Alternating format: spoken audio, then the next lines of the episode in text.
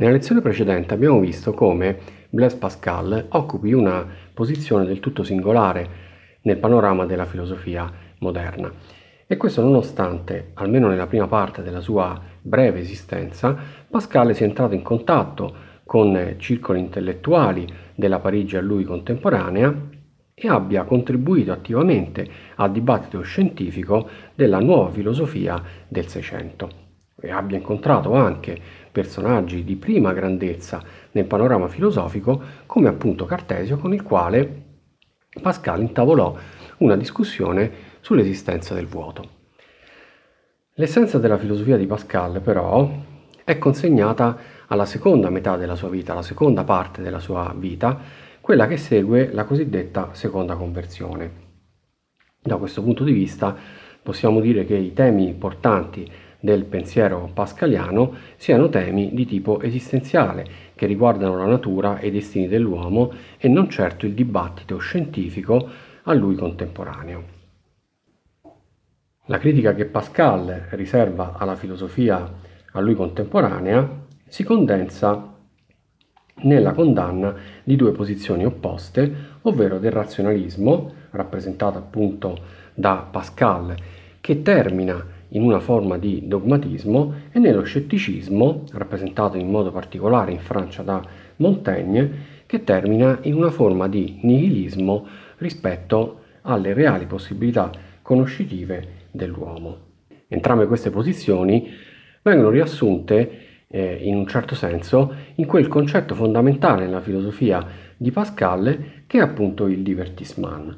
Per divertissement Pascal intende qualsiasi atteggiamento, che sia la vita pubblica, la vita sociale, la vita collettiva, gli usi, i costumi o addirittura anche la filosofia e la scienza, che allontanano l'uomo dalla vera coscienza e dalla vera acquisizione della sua natura. Per Pascal la natura umana è indubbiamente segnata da una condizione di miseria che deriva dalla sua stessa struttura ontologica, in un certo senso l'uomo vive in una condizione di medietas, di medietà, tra l'infinitamente grande e l'infinitamente piccolo.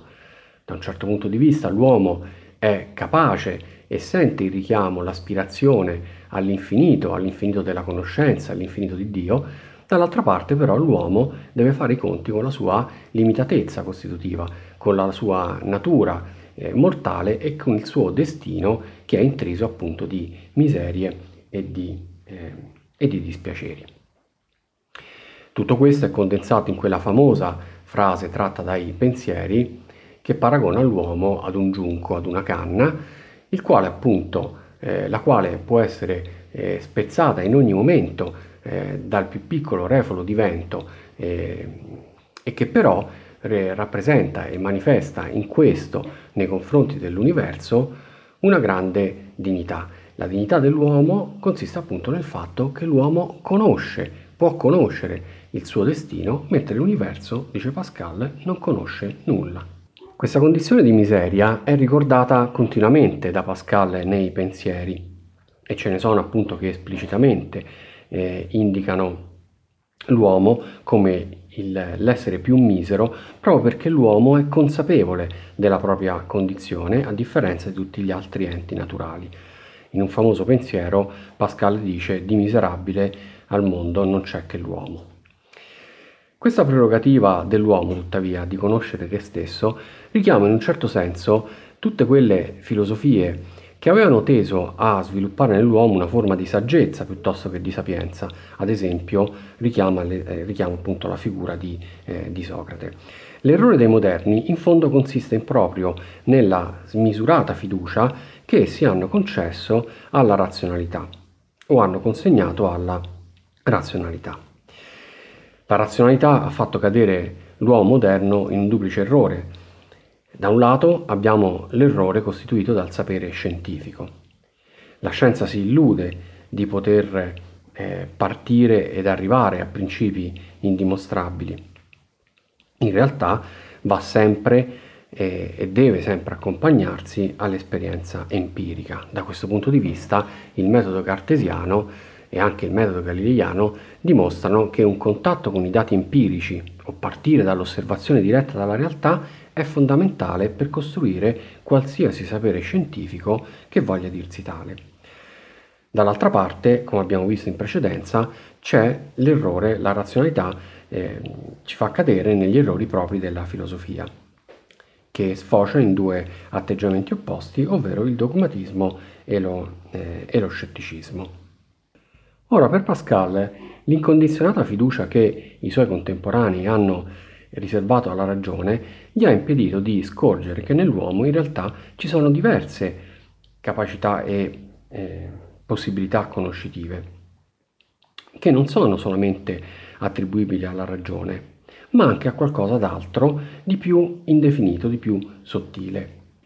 E per descrivere questa eh, diversa facoltà conoscitiva, Pascal utilizza un, cuore, un, un termine cuore, appunto, che eh, tradizionalmente non veniva attribuito o al quale non veniva attribuita alcuna capacità conoscitiva perché era tradizionalmente visto nella filosofia come sede delle passioni e dei sentimenti, per esempio appunto nella tripartizione dell'anima di, eh, di Platone. Ora, cosa intende Pascal con il termine cuore?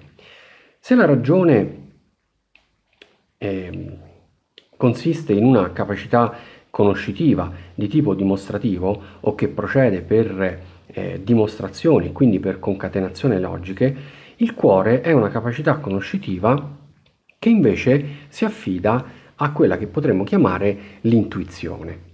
In un certo senso Pascal recupera il termine intuizione in senso positivo esattamente come fa negli stessi anni Spinoza.